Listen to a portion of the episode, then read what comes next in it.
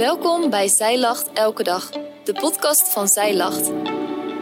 Mijn naam is Femke. Dit is de overdenking van 25 november, geschreven door schrijfster Natanja Koster. Heb je wel eens gehoord van geestelijke disciplines? Je kunt hierbij denken aan Bijbel lezen of studie, gebed, vasten, vrijgevigheid, maar ook aan Bijbelteksten memoriseren. Heb je ooit overwogen om dit te doen? Vandaag neem ik je mee in waarom dit nog wel eens nuttig zou kunnen zijn. Tijd om terug te gaan in de schoolbanken, naar die tijd waarin we dingen uit ons hoofd moesten leren. Waarom zou je teksten uit je hoofd leren? Ten eerste omdat het God ons het gebiedt. In de Bijbel komt het onthouden van teksten uitgebreid aan bod, bijvoorbeeld in Deuteronomium 6, vers 6 tot 9. Deze woorden die ik u heden gebied, moeten in uw hart zijn. U moet ze uw kinderen inprenten en erover spreken. Als u in uw huis zit en als u weer over de weg gaat, als u neerlegt en als u opstaat. U moet ze als een teken op uw hand binden en ze moeten als een voorhoofdband tussen uw ogen zijn. U moet ze op de deurposten van uw huis en op uw poorten schrijven. En er zijn nog meer redenen terug te vinden in de Bijbel. Bijvoorbeeld dat je het weerbaar maakt tegen de duivel. Denk maar aan de verzoekingen van Jezus in de woestijn. Na veertig dagen niet te eten en te drinken, wordt hij op allerlei vlakken verzocht door de duivel. We lezen echter dat Jezus op ieder van die verzoekingen antwoordt met het woord van God. Vandaag wil ik inzoomen op het belang van het memoriseren van de Bijbeltekst door Psalm 1 te bekijken.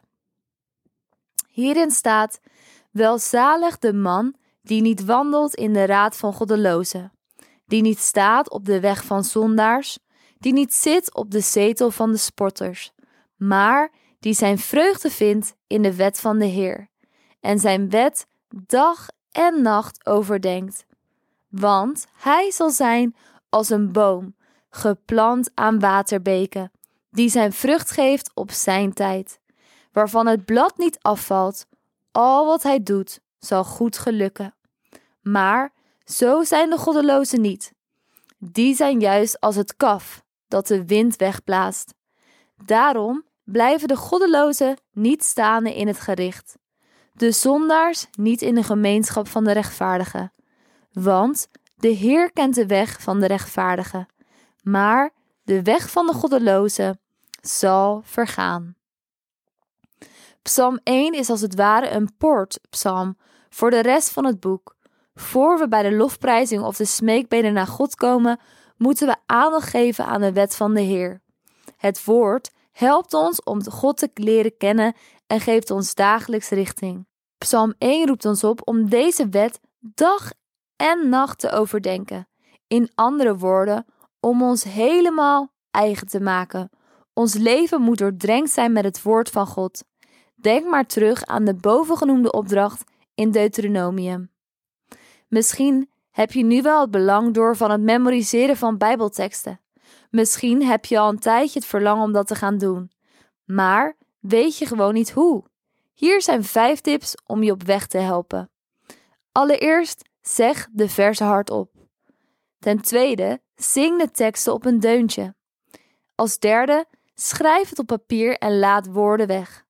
4. Hang briefjes door het hele huis met de tekst. En de vijfde tip: verzin gebaren bij de woorden. Zelf heb ik de achterkant van mijn slaapkamerdeur ingericht als memory verse deur.